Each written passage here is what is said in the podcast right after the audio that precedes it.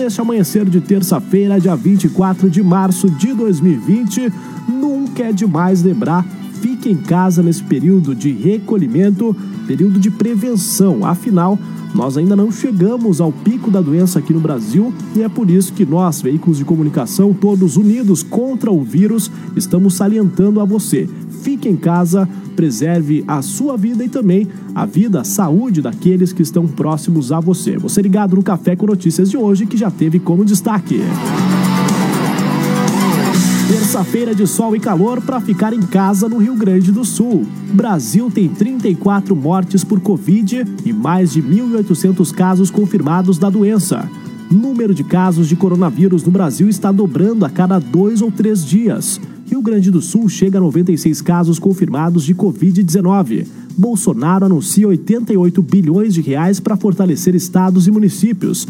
Anvisa aprova três novos testes de Covid-19. Tribunal de Justiça do Estado suspende novas alíquotas da Previdência Estadual. Novo decreto de Eduardo Leite amplia serviços que podem funcionar durante pandemia do coronavírus. E cidades registram panelaços pelo sétimo dia consecutivo contra Jair Bolsonaro.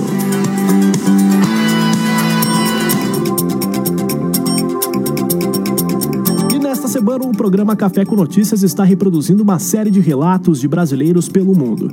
Como que outras cidades e países estão enfrentando o novo coronavírus? Em um trabalho de produção de Anderson Madalosso e Eduardo Borilli Júnior, nós trazemos vozes daqueles que testemunham este momento histórico. Hoje nós retornamos àquele que é considerado o epicentro da pandemia, a Itália. O crescimento de número de casos confirmados de coronavírus naquele país desacelerou nos últimos três dias. Por isso que nosso contato hoje é com Roma, na Itália, e quem fala conosco é o Leonardo Dalosto. Bom dia, Leonardo. Olá pessoal da UXFM, eu sou o padre Leonardo Dalosto, pertenço ao clero da Diocese de Caxias do Sul, aí na Serra Gaúcha, e estou atualmente em Roma, na Itália, para um período de estudos. Como vocês certamente estão acompanhando há vários dias, a Itália tem os piores índices no combate ao coronavírus. Atualmente são 46 mil infectados, desses quase 5 mil são trabalhadores da área da saúde, médicos, enfermeiros, enfim. Infelizmente, nós já perdemos para esse vírus 5.476 pessoas até ontem, esse era o número. Estão morrendo em média de 600 a 700 pessoas por dia. Essa semana tivemos a data o número recorde de 793 pessoas num dia. E o governo tomou medidas muito drásticas aqui para evitar a disseminação do vírus primeiramente fechou tudo aquilo que não tem necessidade primeira, ou seja, lojas, restaurantes, bares, e permanecem abertos apenas os estabelecimentos de urgência. Então, hospitais, farmácias e supermercados, né, para abastecimento das famílias. E é claro, o decreto da quarentena Há 15 dias, toda a Itália está em quarentena. As pessoas não podem, não devem sair das suas casas, porque os médicos foram muito claros que, como esse vírus se transmite de uma forma muito fácil, muito simples, muito mais fácil que a, o H1N1, a única maneira de nós garantirmos a não disseminação do vírus é mantendo as pessoas dentro das suas casas. Tá? Ao contrário do que alguns estão dizendo, esse vírus não é uma gripe qualquer. Ele, em algumas pessoas, desenvolve sintomas de gripe, em outras, não desenvolve sintomas algum. Porém, ele, em muitas pessoas, está sendo fatal e não é apenas em idosos. São idosos, também algumas pessoas têm doenças crônicas, mas aqui na Itália também tem gente jovem morrendo por causa desse vírus. Então, o apelo que eu deixo também para vocês é exatamente ajudar a conscientizar as pessoas de que elas precisam ficar em casa. Eu sei que há uma grande preocupação no momento com a economia no Brasil, como também há em todo o mundo. O governo deve tomar medidas para sustentar a economia sem que isso possa pesar nas costas do povo, mas primeiro salvemos as pessoas. A economia nós podemos salvar depois. Então, mantenham as pessoas dentro das suas casas. Isso é o mais importante. Esse o Leonardo Dalosto que falou conosco direto de Roma. Já nos Estados Unidos, Nova York é o epicentro da epidemia. Mais da metade dos casos do país se concentram no estado que confirmou 20.875 casos da Covid-19 ontem, um aumento de 38% em relação ao último domingo. Então nós vamos até Nova York, o nosso contato é com Robin Steneski. Bom dia, Robin. Oi, meu nome é Robin Steneski, eu sou jornalista, moro em Nova York já faz uh, cinco anos e por aqui a cidade quase que parou. Uh, restaurantes só servem para viagem ou delivery, teatro, escola, todo mundo trabalhando de casa. Desde hoje, tudo que o governo não considera essencial, ou seja, uh, lojas que vendem roupas, cafés, tudo, tudo está fechado. Tem muita gente perdendo emprego. A indústria hoteleira, a indústria de restaurante está dispensando muita gente. Uh, tem profissionais que não têm como trabalhar de casa, né? Que dependem do contato físico, então essas pessoas estão perdendo emprego mesmo. É assustador, assim, andar na rua, uma cidade que é sempre tão cheia de gente, tão viva, uh, com gente produzindo, tocando música na rua o tempo inteiro, nos parques. Agora está tudo uh, muito parado. A gente sabe que o, o pior por aqui, uh, e acho que para todo mundo, né? Ainda está por vir. Não sei se, se as academias, se as escolas, se tudo volta a abrir antes de abril. O que o governo pede é o que eles chamam de distância social, que você fique a dois metros da outra pessoa. Reuniões de pessoas, de mais de 10 pessoas são proibidas. Desde hoje não pode mais esporte em grupo também. Mas tudo Acho que o Nova Yorkino tem uh, consciência que nosso sistema de hospital não tem condições de tratar todo mundo que vai certamente ficar doente com, com a pandemia. O que o governo diz é que entre 60% e 90% das pessoas aqui vão pegar. A maioria não vai nem ter sintomas, mas muita gente pode morrer. Eu, conversando com os meus amigos de Caxias, eu fico pensando se as pessoas aí têm noção do tamanho do problema que a gente está enfrentando. Do problema médico, porque aqui está vindo avião da Marinha, avião hospital da Marinha, vão transformar um grande centro de convenção em hospital. É o país mais rico do mundo. Muita gente vai sofrer, mas tem dinheiro para dar-se um jeito nisso. O governo vai dar 1.200 dólares para cada pessoa que trabalha. Existe dinheiro. E eu conversando com as pessoas em Caxias, eu me pergunto você realmente não tem noção, né? Que os, se aqui não se tem condições de tratar um negócio desse, nenhum lugar do mundo tem. Imagina o SUS. Então, acho que essas medidas de lavar a mão sempre, ficar em casa mesmo, particularmente eu não acho que eu não me preocupo em ficar seriamente doente por causa disso, mas eu trabalho com gente mais velha, eu não quero passar isso para ninguém. É uma questão de responsabilidade social nesse momento, todo mundo ficar em casa. A gente fica aqui esperando que dias melhores virão. A única certeza que se tem é que uma crise econômica vai se seguir dessa, dessa crise médica, que na metade, até metade do ano, o mundo vai entrar ou em recessão ou em depressão. Aqui se fala em desemprego de 20% até dezembro. Isso é uma coisa que não acontece nos Estados Unidos desde os anos 30. Ainda tem suprimentos, você vai ao supermercado, você consegue comprar quase tudo. Uh, papel higiênico, que por alguma razão as pessoas estão estocando. Comida congelada vai, vai muito rápido, que americano não sabe fazer comida em casa. Mas existe, existe comida, por enquanto. Por aqui a gente fica esperando que dias melhores virão. Esse é o desejo de todos, é esse o Robin Steneski, jornalista que mora em Nova York, trazendo né, esse relato bastante importante aí no, na maior economia mundial, sofrendo impactos tão grandes de 60 a 90% da população é a projeção né, que podem ser contaminados com a Covid-19.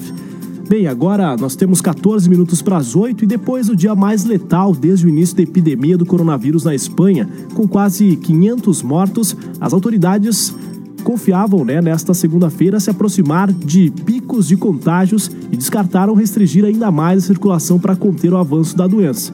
Por isso que o nosso contato agora é com Madrid. E quem fala conosco é a Thaís Baldasso. Muito bom dia, Thaís. Bom dia a todos os ouvintes da UX FM. Eu sou a Thaís Baldasso, jornalista e moro em Madrid, capital da Espanha. Infelizmente, por aqui, nós já somos o segundo país da Europa com maior número de contaminados do Covid-19. Até o final desta segunda-feira, já temos 33.100 casos positivos, sendo 11 mil apenas em Madrid e 2.100 mortos em todo o país. E esse número deve aumentar, porque, segundo autoridades sanitárias, agora é que nós estamos chegando no pico da doença. E como a disseminação contágia muito rápido, não foram feitos mais testes da doença nos últimos dias. Por isso deve haver mais pessoas infectadas do que se tem conhecimento. A taxa hoje de letalidade na Espanha é de 6%. Ela é alta, mas esse número não é simplesmente de falecidos, mas também de pacientes que estão em tratamento intensivo. E claro, com tantos casos, impossível estar preparado para esta ameaça que chegou silenciosa e mudou completamente a nossa forma de viver. Os hospitais estão lotados de pacientes e já com falta de leitos e de equipamentos para atender os casos mais graves. Aqui em Madrid, três hotéis foram colocados à disposição do governo e estão abrigando contaminados e moradores de rua. E a IFEMA, que é um pavilhão enorme de exposições internacionais, foi equipado com respiradores e todo o material necessário para atender até 5 mil pessoas em estado grave. Nesta segunda, já começou a remoção de pacientes para esse novo espaço. Além disso, médicos e enfermeiros estão incansáveis nessa guerra contra o novo vírus, estão esgotados e pedindo ajuda literalmente e graças à solidariedade de muitos, olha, eles foram ouvidos. Voluntários vindos de várias partes da Espanha estão em Madrid, auxiliando no atendimento dos contaminados, como estudantes da área de saúde e também aposentados. E nessa rede de solidariedade muito bacana, somam-se também costureiros e escolas de costura que estão produzindo em casa máscaras para doar aos hospitais. Até a indústria se adaptou à crise e algumas empresas intensificaram a produção de material sanitário, como máscaras e luvas para proteção individual. Nós já estamos em quarentena há quase duas semanas, desde o dia 11 de março, e o presidente Pedro Sanches já anunciou a ampliação do estado de alarme até o dia 11 de abril, a fim de evitar né, a disseminação do Covid-19. Até o momento, 60% dos casos aqui na Espanha positivos ainda são de pessoas maiores de 60 anos com doenças pré-existentes e problemas respiratórios. Para proteger os idosos, militares estão desinfetando todos os asilos aqui da Espanha. A gente acompanha pela imprensa e realmente o trabalho está sendo muito bem feito de forma incansável.